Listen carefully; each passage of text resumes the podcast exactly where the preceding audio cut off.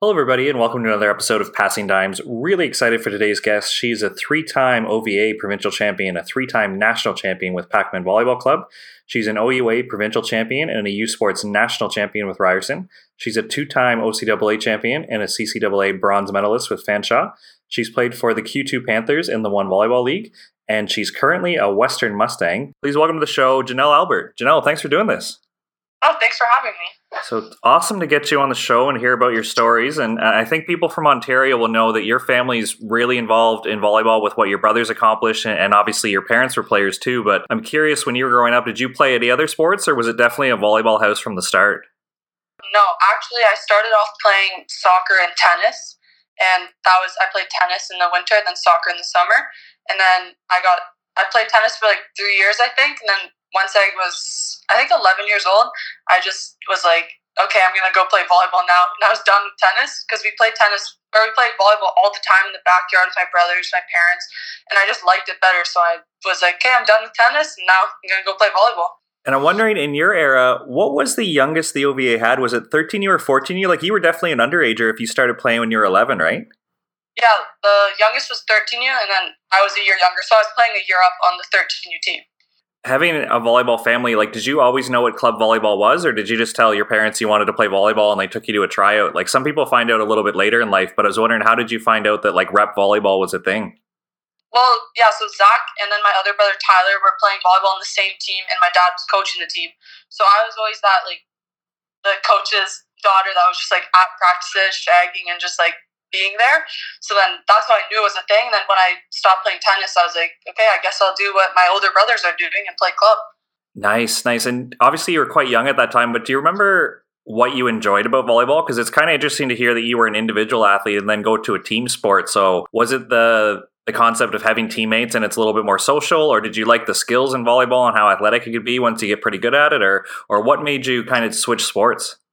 Well, honestly, with tennis, I was I was pretty good at tennis, but I was not good individually and mostly mentally. Like I was kind of a little, I was a little bit of a rage. So, so it wasn't working for me. So I kind of had to switch routes and go to a team sport. And then throughout the year, starting at the young age, I had to work actually a lot on my mental side and being more positive. And I think that was actually the great thing of playing on a team sport and what really helped me grow as a player, actually. Nice, nice. And when you think back about your club career, what stands out in your mind about your teams? Because obviously, to be an OVA provincial champion is, is, a hard thing to do, but to do that multiple times and, and, to win multiple national championships, did you guys like to think about expectations and goal setting, or were you just a bunch of people having fun and you were really good? Like, how did how did the team come together, and how would you kind of credit the the results you were getting? Well, in the younger years, when I played on Georgetown Impact, all those girls that were on my team, or not all of them, but almost all of them played elementary together. They were all on the same team. They all knew each other. They were all friends. So I think with that team, like those teams for I think it was three years or four years, that I think was just we were all great athletes, but team cohesion. Like everyone was friends. Everyone knew each other. Everyone had fun with each other. So with that, it was really just knowing each other the longest and also being great athletes. And then the older years when I switched over to Pakmen, that we just had really good athletes like Lauren Feldman, Kaylin Wark. Who else? I'm, I'm trying like Kristen Burns, Emma Armstrong. Like we just had all these great players come to Pakmen, and it was just so much fun playing with amazing teammates. Nice, nice. And obviously, he didn't coach you your whole career because, as you mentioned, he was coaching your brothers. But when you have a parent be your coach, what was that dynamic like? Could they could Mike flip the switch and kind of be dad when it was time to be dad and be coach, or how was your relationship? Because I find it interesting in volleyball. A lot of our, our stronger coaches are actually parents. In volleyball, it's like when you go to practice, anything with volleyball, it's like I'm calling him coach. It's it's coach. Like you're not like I'm not talking to him about anything on the side. Like it's I go up to him, I talk about volleyball, like coach to player stuff. Nothing really to do with father daughter.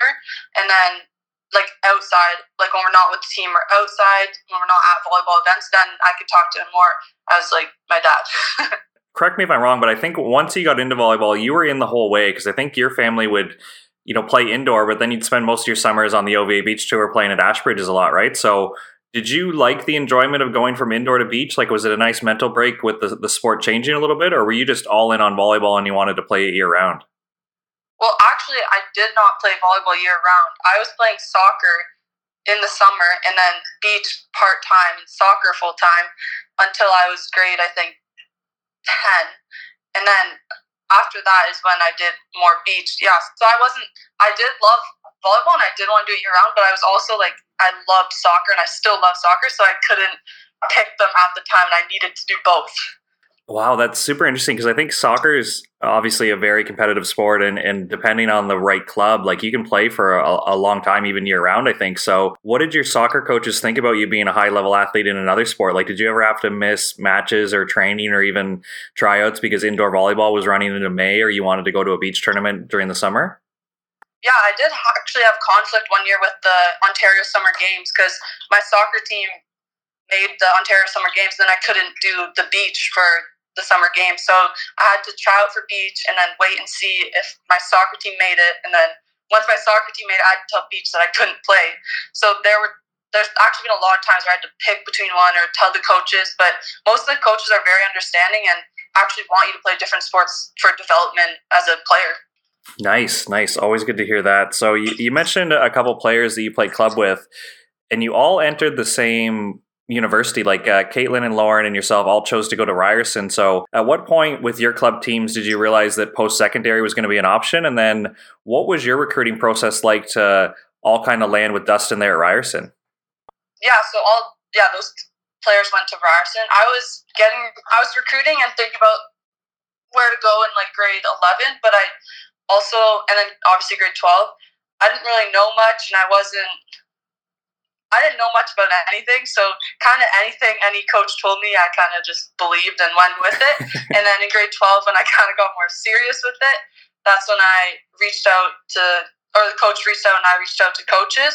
Um, I really liked Ryerson and Dustin, and I talked to a lot of the players in the team because obviously I knew I had Maddie Timpney, Lauren Feldman, and Kaylin. They all went there and I all played with them, so they had lots of good things to say. And they loved the school, volleyball team, coaches, and all that. So I kind of went more off of what they said than anything else. So I felt really comfortable going to Ryerson, and that's kind of why I picked going there. Nice. And before you made your choice, did you consider anybody else? Like, were you always thinking that you wanted to stay in province, or were you thinking any NCAA or, or uh, any other U Sports schools that you would like to go to? At that time, I was very um, I don't know, I was like scared to go somewhere far. I don't know why. But so I was only thinking of Ontario. And I was thinking of, I was open to any other schools really. And then I kind of just got convinced, honestly, by those players I played with to go to Ryerson. And I was just like, okay, sure, let's go. it's interesting about your cycle that you were doing well at the club level and at nationals, and then you get to university were you just accustomed to winning? Because I think before Ryerson won, there was a pretty big drought in the OUA as far as like an Ontario team doing well at nationals, unless I'm trying to find the right timeline. Maybe U of T had just won, but before them, there was it was all Canada West or or Laval or somebody coming out of Quebec, right? Where Ontario wasn't doing well. So, what was the mood when you got to the OUA? Were you just thinking, uh, "I've won at every level, nothing's going to change," or what was the hype around U Sports and Ryerson at that time? Yeah, so I'm not to say I'm used to winning, but I'm very used to going to the finals. Like I've in club on my Georgetown Impact and Pakmen, I think every single year but two, we went to the national finals, and then every single year but like one or two, we went to provincial finals. And with that, I've gone to like I've been starting for all those years. So the like you just become accustomed to going, right? And you're so used to the pressure and what everything that's on the line because obviously you love volleyball so competitive and everything's on the line that you just know how to play in it. And going to university I already had all that experience. So it's almost the same thing like a little different but almost the same thing. And to backtrack in club like I've for my own mental state for my own like experience in finals I've lost final points at nationals two separate years where I literally one year it was 15 14 for Durham attack and I set the ball out of bounds and lost it for my team and then two years before that it was I think 14 11 for Durham attack again they beat us a lot in club in finals, and I served it. I served it out, and then a ball was on the court, so I got to reserve, and I served it out again.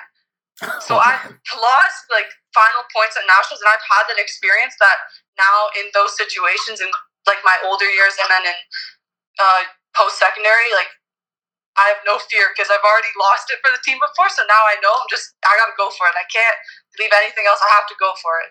And did the the coaching staff at, at Ryerson really push this this winning mentality, or because there was people like you on the team who had won, was it just a collective thing in the room? Like I'm always interested in how championship teams come together. So what was the messaging? Was it something you guys talked about, or was it just this quiet confidence that, like you said, everybody on the roster basically had a resume about them, and and it was kind of the players that drove it, or was it kind of Dustin driving this message that you guys could do something special and and win provincials and win nationals? I think it's kind of both. Like for me, I know like for the starting line at the end of the year, it was Alicia, who I played with in club, Kaylin, and Lauren who I played with in club, like all those three players I've played with, so I know they're just there. It's like business for them. Like they're there to win. They always think they can win. And for me, with them, because I played with them so long, I had to trust playing with them that they were going to do what they're going to do, what they had to do, and I was going to do what I had to do to win. And then you add in uh, Julie Longman and Deanna Vernon, who are fifth years, top players, best passer in the league, probably best blocker, like these great players who also it's their last years. They're like, okay, I'm ready to win. And then Lindsay Kluskins, who I didn't play with before, but she got so much better throughout the year, and she was also just this calm, collected player who was ready to win. So I think it was just a, all these players who wanted to win and just did what it took. And then you add in the coaching, who Dustin is a very like calm coach, and he has that same energy where he's like this is business like we're going out there to win. And then all these and it's just vibes that go around and then you feel confident with the players around you to win. And if you had to look back and remember what was the feeling going into national championships? Because it is pretty special and pretty cutthroat. Like you arrive and it's quarterfinals and if you lose you're out like people hang around and play consolation matches, but the draw just moves forward, right? And you got to win three in a row to take it home. So with that prep coming off of a provincial championship and scouting one team and really preparing for them, like what was the emotion around the team, or what was your own mental state going into a national championship at the university level? Well, for me, I'm just going into the nationals like, okay, let's do this. Let's let's win.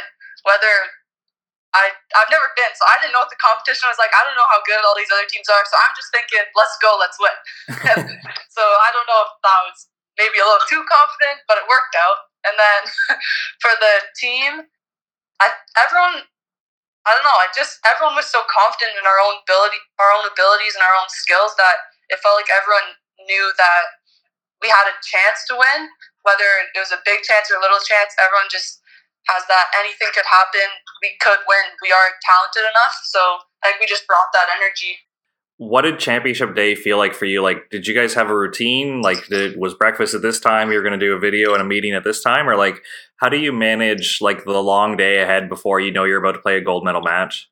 Oh, I, our team didn't actually have that many traditions or anything, but we, no, I think we got up we have breakfast as a team. We go. We went for a like a nice walk to somewhere like a Tim Hortons.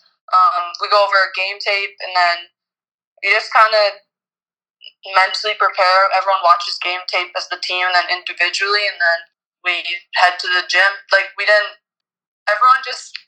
I don't know what it was, but our team just had this like mentality of like business, and we were just there for volleyball and to just win. Awesome. Weird, but we had that. yeah, that, that's that's great to hear. So you guys take home a national championship, and what went into your decision to transfer schools at that time? Was that program driven? Was that uh, I guess program would be the biggest thing, or you wanted to play volleyball at a different school? Like, what went into your decision to choose to to transfer to Fanshawe at that time? Yeah, so I was at Ryerson, and I was in um, okay, obviously I was Ryerson, but I was in um, food and nutrition at the beginning of the year, and I think like two weeks in, I was like, I hate this. I do not like this at all. And so then I went into, I was just in electives after that. So I was in electives the whole year. And then unfortunately, I probably wouldn't have been able to transfer into the business program. So I decided like, okay, I'm gonna go somewhere else and then pursue business because that's what I wanted to do. And then Fanshawe had the business program I wanted, which is business marketing, and then they had obviously a good team. Megan Morelli, Danielle Grassman is coming back, and then I talked to Sean and Sean, and we just had a lot of conversations back and forth. And he was I had never had him before, but I liked what he was saying, and I liked his mentality and the things he said. So then I chose to go to Fanshawe and pursue my program there. Nice, nice. And obviously I think school was a big part of that decision, but what was the the volleyball like? Because obviously coming from the best university program, you guys take home a national championship where college can be a little bit of a lower level. Like obviously people aren't there as long. Uh, club players tend to go the university route more than the college. Like I, I don't think I'm saying anything offside as a guy who used to coach in the OCAA. So what was your first impression of, of the league play? Because obviously you mentioned a couple people on your team. You guys had a very strong team, but was there a little bit of a letdown from playing in the OUA to going to the OCAA? And it could be team dependent, but what did you think of the level of play? Yeah, the level of play was a lot lower than at university. And also, when you're on one of the top college teams, you're also the level of play is even lower because you're kind of killing other teams when you play them.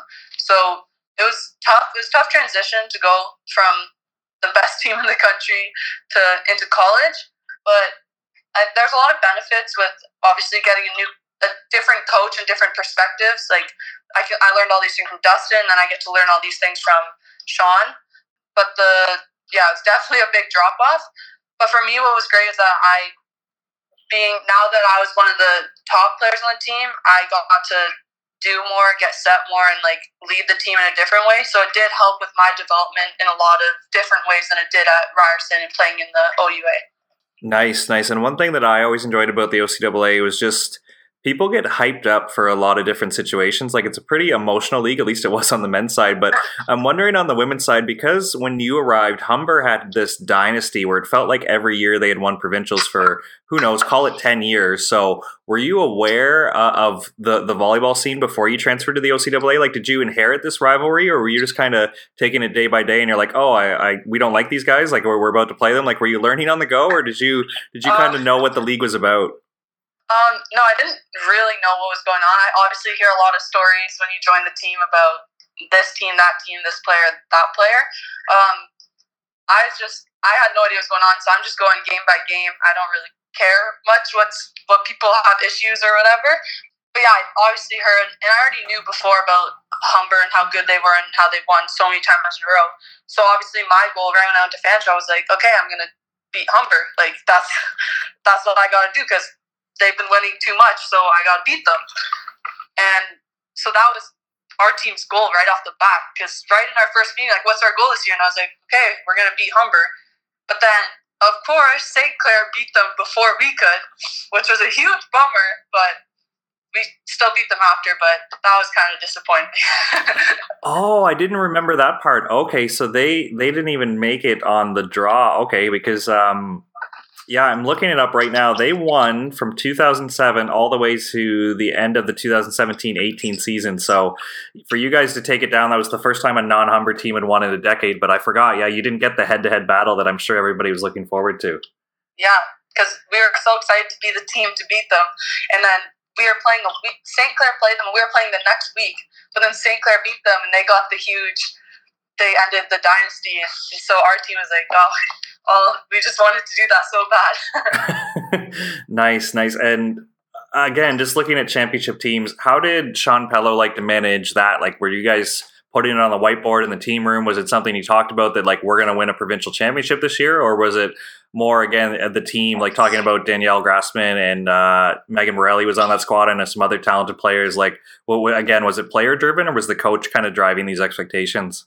It was kind of both. We have Fanshawe, there's um, we have meetings with like a psychologist, like a sports psychologist, Sean, and then team. So with the sports psychologist, we kind of we make goals and we do all this mental training. And with him, we made long term goals, and it was it was actually to go 17 and one for the season, win provincials, and then medal at nationals.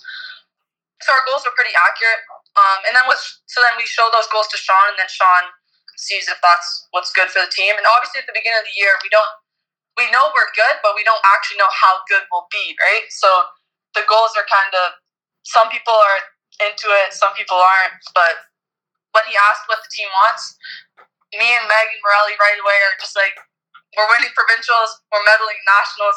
Other players are like, oh, like I don't know, like maybe we could, maybe we couldn't, but we us like me and Megan Morelli really had to kind of convince some players like, no, we can do this, like we can win. And then halfway through the season, everyone was on board, and everyone's like, "Okay, we're winning provincials. Okay, we're gonna medal at nationals." So, with someone like Megan, who was a provincial team athlete, I think her Forest City team they definitely medaled at provincials. If not, I think they won maybe in their 16U year. And yourself coming along, I'm just curious, why wasn't the goal to win nationals? Why was the goal to win provincials and then medal at nationals? Was was nationals just an unknown because you don't know what the other conferences are doing, or or why did that goal not be pretty black and white? We're gonna win both. I don't know. That's tough. Like for me, I would right away. I'm like, okay, let's win nationals. But it's hard when not everyone believes that to just say that because you also don't want lofty goals that people they can't they feel that aren't attainable. So saying I think let's medal help players like grasp that we can get far and that we can do it, but also not feel like it's an impossible goal to reach. But um, yeah, Megan Morelli was she was Megan Morelli's more like me, like she's like that super competitive, like let's win everything. And she was also on the like let's win nationals page. So it was just finding a compromise with the level of players because obviously not everyone in college is at that super competitive, let's win everything kind of personality. Yeah, yeah, I think that's a fair statement, and I don't think it's it's bad mouthing anybody. Where I think people are there because they enjoy volleyball and they're passionate about it, but I don't think not everyone in the OCAA has a goal of playing for the national team, where at least you and Megan had been provincial team athletes and had played a high level where maybe there was a step beyond where I think sometimes in the OCAA it's just that they want to compete and play at the highest level while they're following other goals in their life. But uh, I really liked your answer there, and I'm wondering how how did you guys as the leaders help everybody stay connected to those goals? Because i think that's that's the funny thing that if we were to walk into any club practice right now you could say hey who wants to win provincials? And i'm sure every team would be like oh yeah we're going to win provincials. I'd love to. But how many people can actually like stay connected to that goal and understand like the work it's going to take. So when you guys are saying things like we had to convince people we could do it like what goes into those steps and how did you boil it down to like this daily task or weekly task with the squad? Yeah so it's lots of in practice we were we're always like trying to push players and you know make them better because sometimes you know like you said like not everyone's there to you know play the hardest they can you know love volleyball as much as other players do so it's it's constantly like trying to push each other and almost like sometimes take breaks and be like, "Hey guys, remember why we're here? It's because we want to get better because we also we want to win win provincials and then medal at nationals." And it's having those small meetings with the team, reminding them, and and like that actually really worked because then obviously, like I said, like halfway through the season, everyone's bought in. Everyone's like, "Wow, we're actually a really great team. We can do this." So then it became easier later in the season when everyone realized that we can reach those goals we had.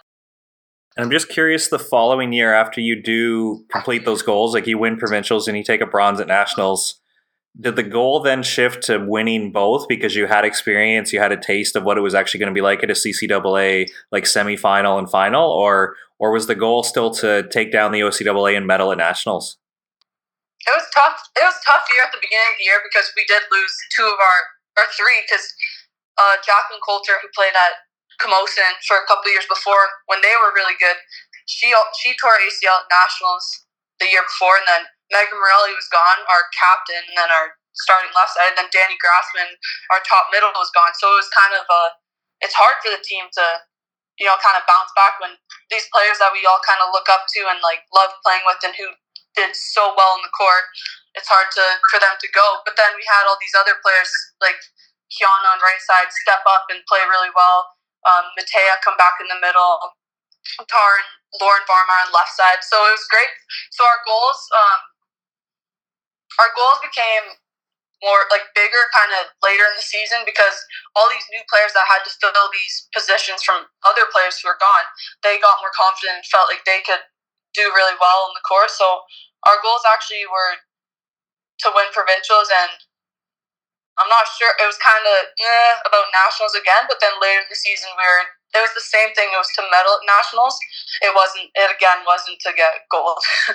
and I'm wondering how you like to carry yourself, because uh, obviously the volleyball community is pretty small, and your name sticks out. So when you arrive in the OCAA, are you in your own mind thinking you have to carry yourself like, oh, I'm a I'm a club provincial and national champion. I just won uh, U Sports provincial and, and, national championships. Like, do you then have to carry yourself like, oh, there's Janelle Albert and everybody knows who you are? Or how did you find fitting in with your teammates and the level of league? Because I think people have certain expectations for players who have achieved what you have, right? So were you aware of like the outside noise or how do you like to kind of carry yourself when you're meeting new teammates or playing against people you've never played against in a different league? Like little things like that.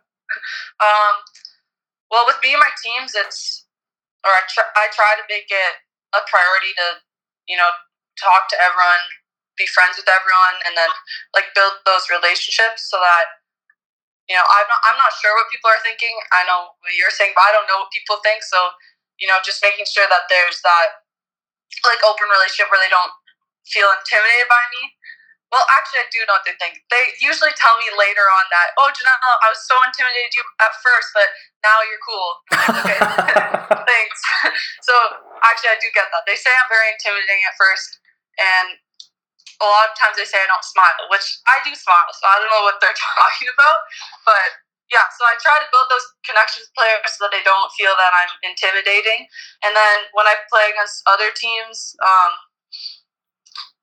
that's that's tough because I'm really just focused on winning, so I don't really pay attention to anything else really. So I don't know what other players on other teams are thinking or doing really. Just help me out with the the timeline. I'm trying to think when you got an opportunity to play one volleyball, and I think it was was it at the the summer of your 18U year when you first arrived and got to play in that league, or when was your first experience in the one league?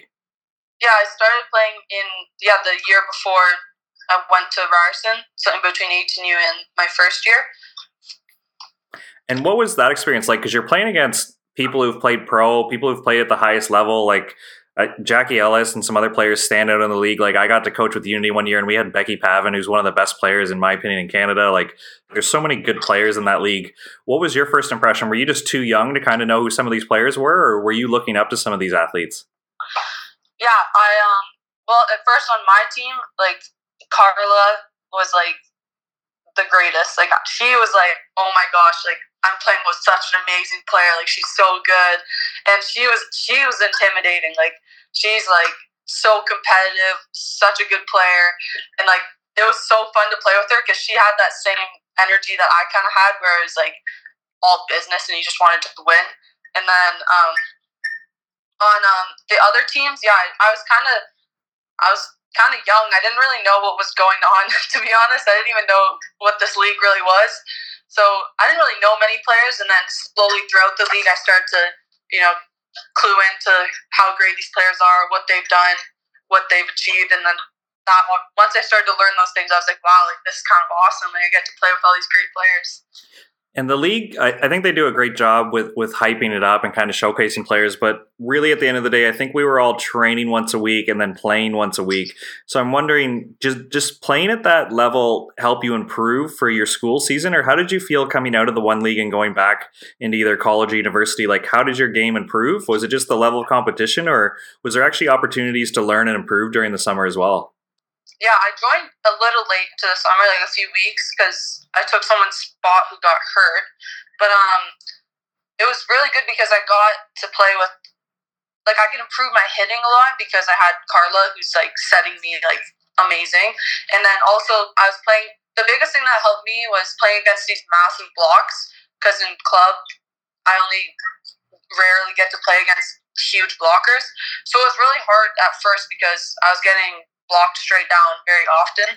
So then that's the biggest thing I learned going into university. Because when I got to university, I realized that I can't just try and bounce and hit down. I have to hit high hands deep and find creative ways to score. And in your opinion, is that something just an athlete has to go through before they fully understand? Because uh, obviously, with with your dad's experience and some of the other coaches you've had, I'm sure somebody told you when you were younger you have to hit high and deep and you have to make these shots, but until you're facing a block who's like up there with you, right? Like, is that when you finally get that aha moment, or why do you think it takes so long for athletes to click, like going from club to university, that that's like the big wow moment? Well, like it's in club, like when you're, it's kind of easy to not easy to score, but you're playing against people who aren't like amazing blockers or, or haven't been trained that well in blocking. So there's always like these seams to score or line to score. Like you don't really have to hit off hands. Uh, like maybe at 18U, but before that you don't really have to hit off hands.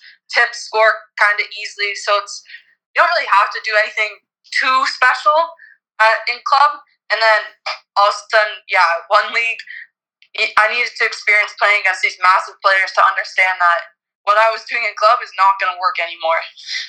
Uh, another area of your game that I've always really respected was just your serve, and I'm curious how you developed that because you've mentioned, you know, your mental prep that you're coming from tennis and you come into volleyball and, and you like being in those tough situations and you can remember, like I'm sure in, in exact detail, some of those match points that you maybe feel responsible for in club, but going back to the service line and having the ability to take over a set, like obviously you have to be confident and know you're going to get it done. So I'm just curious what went into developing that skill because not only were you doing it in school ball but i think in the one league you would go on runs against like some top level passers right? So when did you learn that skill and when did when and how did you start to gain confidence in it?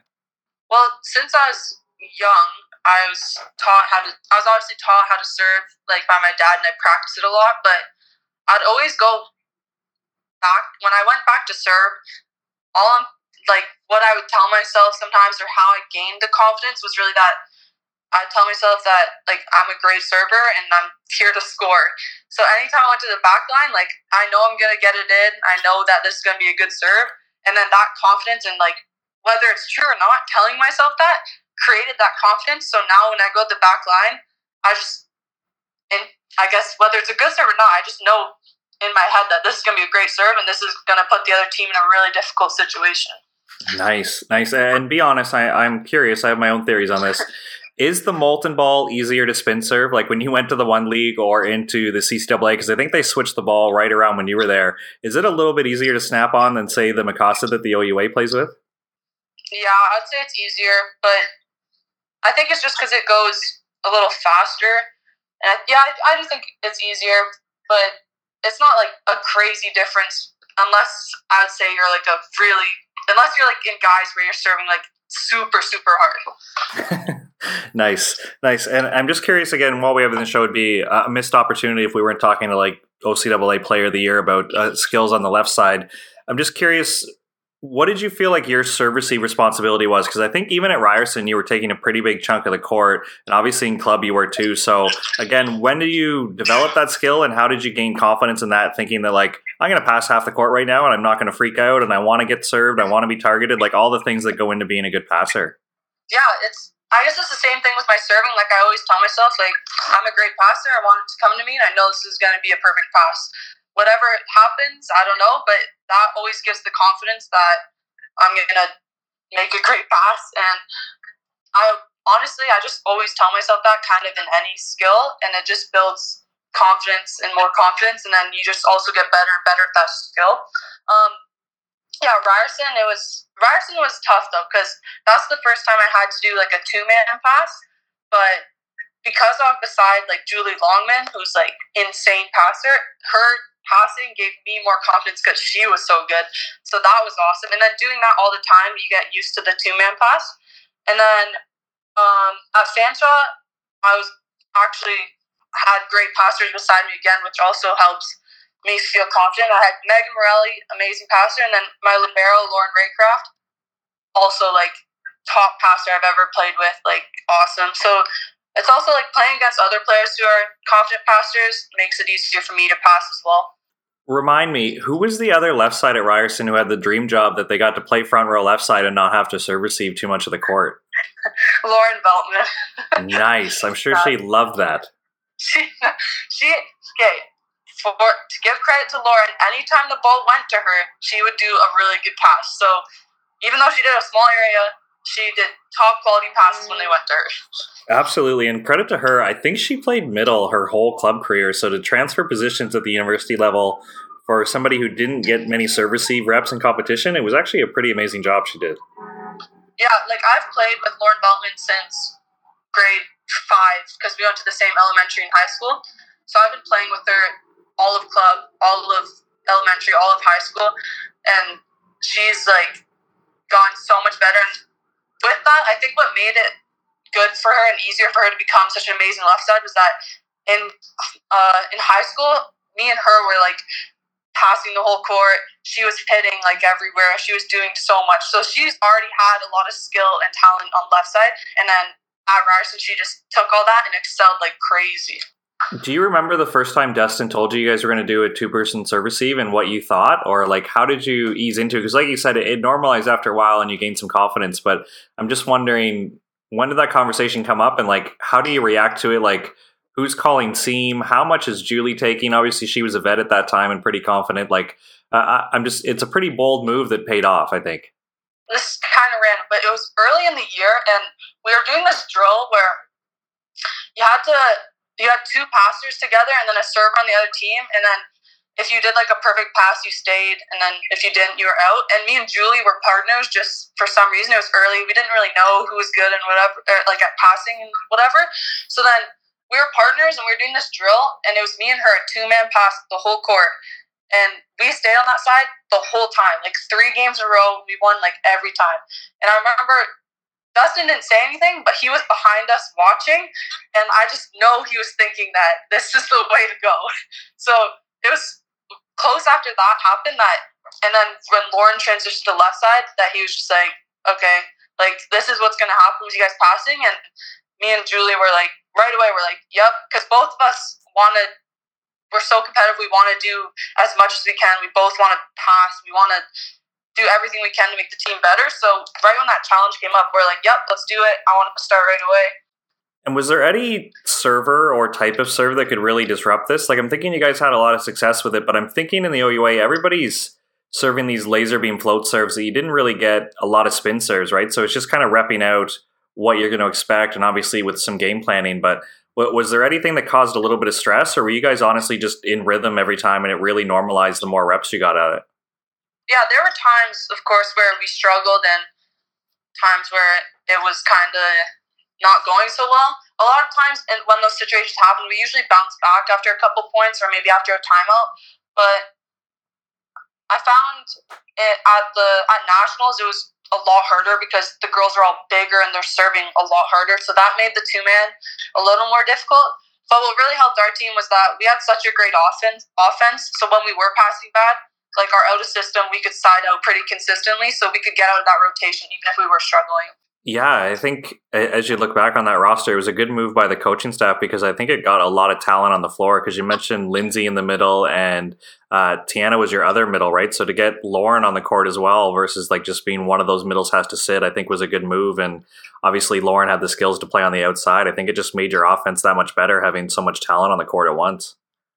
Yeah, for sure. And having Lauren not pass was great too because she went out and she scored so often, and I think taking the stress off of passing helped her score even more by just focusing on hitting. Nice, nice. So just to jump forward, so you you did the Ryerson thing, you went to Fanshawe, you played one volleyball in the summers, and now you've landed at Western. So I'm wondering, was that always in the plan to take your your college credits back to university, or how did the decision to attend Western come about? Well, yeah, after I was done at or getting close to done at Fanshawe in my second year, I was my goal, like my career goal, is really to be a university coach. So, and I know that to be a university university coach, I need a degree. So I was like, okay, I need to go somewhere and get a degree. And then I was also like, I also want to play volleyball. So I'm to go somewhere where I can get my degree and I can play volleyball again. And I'm already living in London. I like London a lot. And obviously, and then obviously I have Western, great team, great coaches great school right beside me. So I was like, okay, this is perfect opportunity for me to get back into university and play volleyball and then get my degree at the same time. Nice. And what were some of the early conversations with uh, Coach Melissa Bartlett about jumping onto the squad? Like, was she just ecstatic to get the the random email saying you were interested in coming? um, well, we actually played Western. Like when, when I was at Fanshawe, we played Western ever so often for scrimmages and practices. So I would see her and she asked me one time, I think it was in my first year at Fanshawe, like if I was doing anything after, if I wanted to go back to university, and I was like, I have no idea, so I don't know. And then in my second year at Fanshawe, I emailed her and asked if I could come for a visit, and she was like, Yeah, for sure. So I went for a visit. I liked everything I heard, and I liked what she had to say. So it's kind of like an easy transition for me to pick Western. Now, obviously, the the whole world is kind of on pause here, and I know you and I were talking before the show that you guys actually are back at training, which is super exciting. But I'm wondering, what was the squad doing when the, when the world was on pause? Were you guys doing Zoom calls, or were you just kind of disconnected from volleyball? Like, how was up until this point, like feeling a part of the varsity team? Like, what were you guys doing uh, just to try to stay connected? We actually had um, well, at the very beginning, when we were about to maybe start practicing, we had um, some workouts outside at, at Western, and then when that kind of got shut down, we have we've been having uh, positional Zoom meetings every week, and then uh, team Zoom meetings, and then there's also been like these challenges, weekly challenges um, that we do as a team to stay connected, and yeah, so we've actually been like very connected with each other every week, and we get emails and Zoom stuff from Melissa very frequently actually. Nice nice. And, and hopefully melissa doesn't you know get mad at you for sharing any secrets but i'm wondering what goes into a positional meeting uh, when you guys have it on zoom because i'm sure some club coaches are listening going you know what if our practices get shut down we got to find a way to keep everybody connected. So when you're on Zoom and you're talking about left sides, is she showing clips of like what she wants the system to look like? Are you looking at some of your old game footage to kind of give feedback to yourself, or, or what's going into these meetings just to keep you know athletes engaged and, and fired up and, and still feel like you're kind of building towards something? Um, yeah, so we she'll show like dif- different types of sets and different types of approaches for left sides, and she'll show like videos of Team USA left sides or um, like Stanford coaches talking about it, and then as a group, like we talk about how we can achieve this, why this is good, why coaches choose to pick this, and we really go into depth about how, like, how each player on our team can do the most, even though we're not these like six five girls touching like 10 5 like what we can do to be the best and we also talk about um, like mental training. So like how we can stay composed on the court, or what what would you do if it was twenty four all and you got the set, and how to stay calm. Basically, like any part of the game we talk about, we go into depth and we really pinpoint what we need to do and how we can achieve it. Awesome, awesome. Yeah, thanks for sharing that. I'm just curious, what are some of these team challenges? Because again, some, I'm sure some coaches listening are looking to steal some good ideas. So, what what are some more of the the fun ones that you would recommend? That uh, if you're an athlete of any age, some of this stuff would be pretty fun to be around your team, even though you're not allowed in the gym or things like that. Um, well, I guess some things we do like over Zoom. We are doing like different.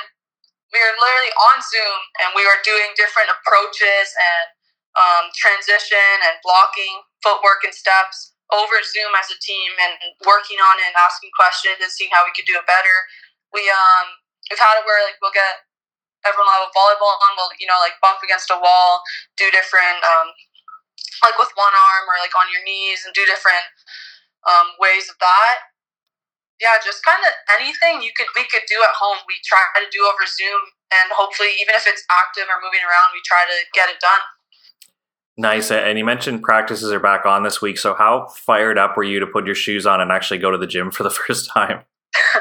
um, it's like a love hate. Like I was really excited, but at the same time, I'm like, this is going to be really rough. Like it's been like six months of no volleyball, so it was it was exciting and a little bit scary, but it was so much fun. It was a little difficult with the masks on, but something to get used to, of course.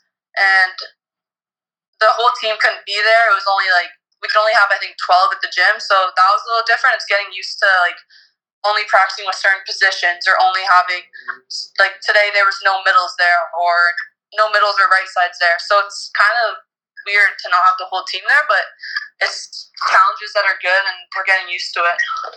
And I'm just curious, did all the the workout stuff you were doing, do you feel like that transfers, or does anything really not prepare you for having to like jump and attack a ball? Like I'm wondering some of the skills that would go cold the fastest? Like, were your arms red after practice after passing a few balls? Like, what were some little things that you're kind of like, man, I used to be really good at this, and now it's kind of rattling.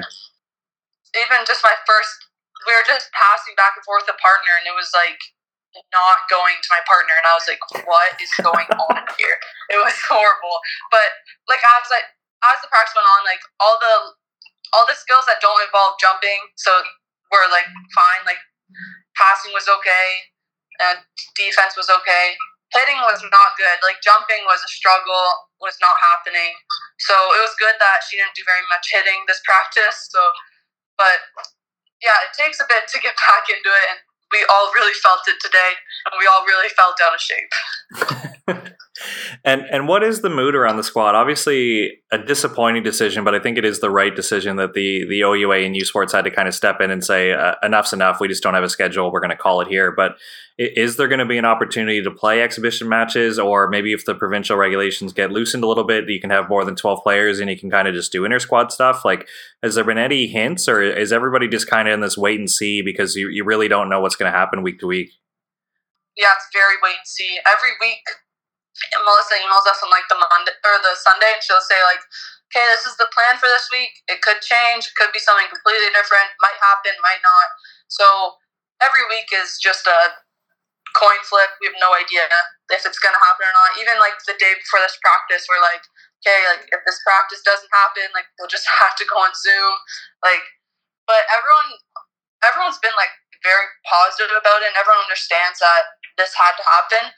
The people that obviously take it the hardest would be our like fifth years or graduating fourth years because you know they can't have that last year that last hurrah as a varsity athlete. Yeah and i'm just wondering for you personally like are you going to be at western for a couple years? Because obviously you've, you've used some years of eligibility but you probably have enough to finish uh, your degree and still play is that correct? Yeah so i have my schooling my program is three years. I'm hoping to get it done in two years with some summer school and stuff. So I'm hoping I do have two years of eligibility, um, but obviously this year doesn't count. So I was originally going to play like this year and then next year and use my last two. Um, but I'm still probably only going to play this year and next year and then be done with varsity. And have you looked ahead? Like you did mention that you want to get into coaching. Like, would you pursue possibly a pro indoor career? Would you ever come back to the beach, or do you think that like playing at the university level that's going to be good enough, and then you're going to try to get into coaching right away? Um, I do want to play uh, professional volleyball like after my after next year. Um, that's kind of my hope at the moment. I'm not sure anything. Now that Corona happened, anything I guess could happen. So I'm not really sure what the future holds. But my hope is to play pro overseas, and then my other hope would be to make the national team. But that's also unknown. So. Good. Well, it, it, sounds like you're you're doing what you can every day. Like you said, we're we're all dealing with this, and it, it is an unknown every day. And some stuff might happen and it might not. But it just it sounds like you're doing everything you can. That if that moment does present itself, you're going to be prepared, which is great to hear. And we got to learn about your career and, and finally connect and get you on the show. And just one thing we're we're making a tradition is just to end the show with a funny story. So everybody's learned that you've got to play at the highest level and you're still achieving things in your career, but there has to be something funny or out of the ordinary that volleyball's given you because our, our sport is just full of odd or quirky moments. So I was hoping you could leave us with a funny story before we let you go. Okay. Um. Okay. So I was at this one. I was at Ryerson, and I was at the Mattamy Athletic Center, and it was there's a couple girls with us like chilling before practice. Um. So me and my friend on the volleyball team, Maddie, um, we were like, okay, we're so bored. We're like, okay, let's go walk somewhere and do something whatever.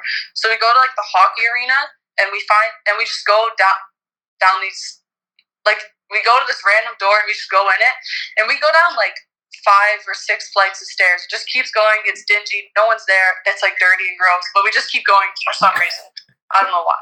And like we get even lower and there's like and we could see into like Loblaws um storage, like we could get there was doors with we could see Loblaw storage of all the food.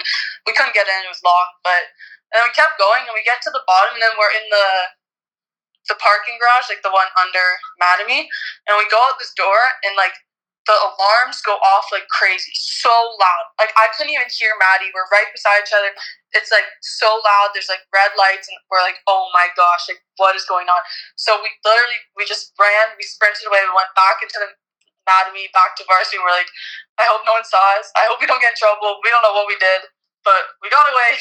we didn't get in trouble but it was kind of scary when the alarms were going off so loud.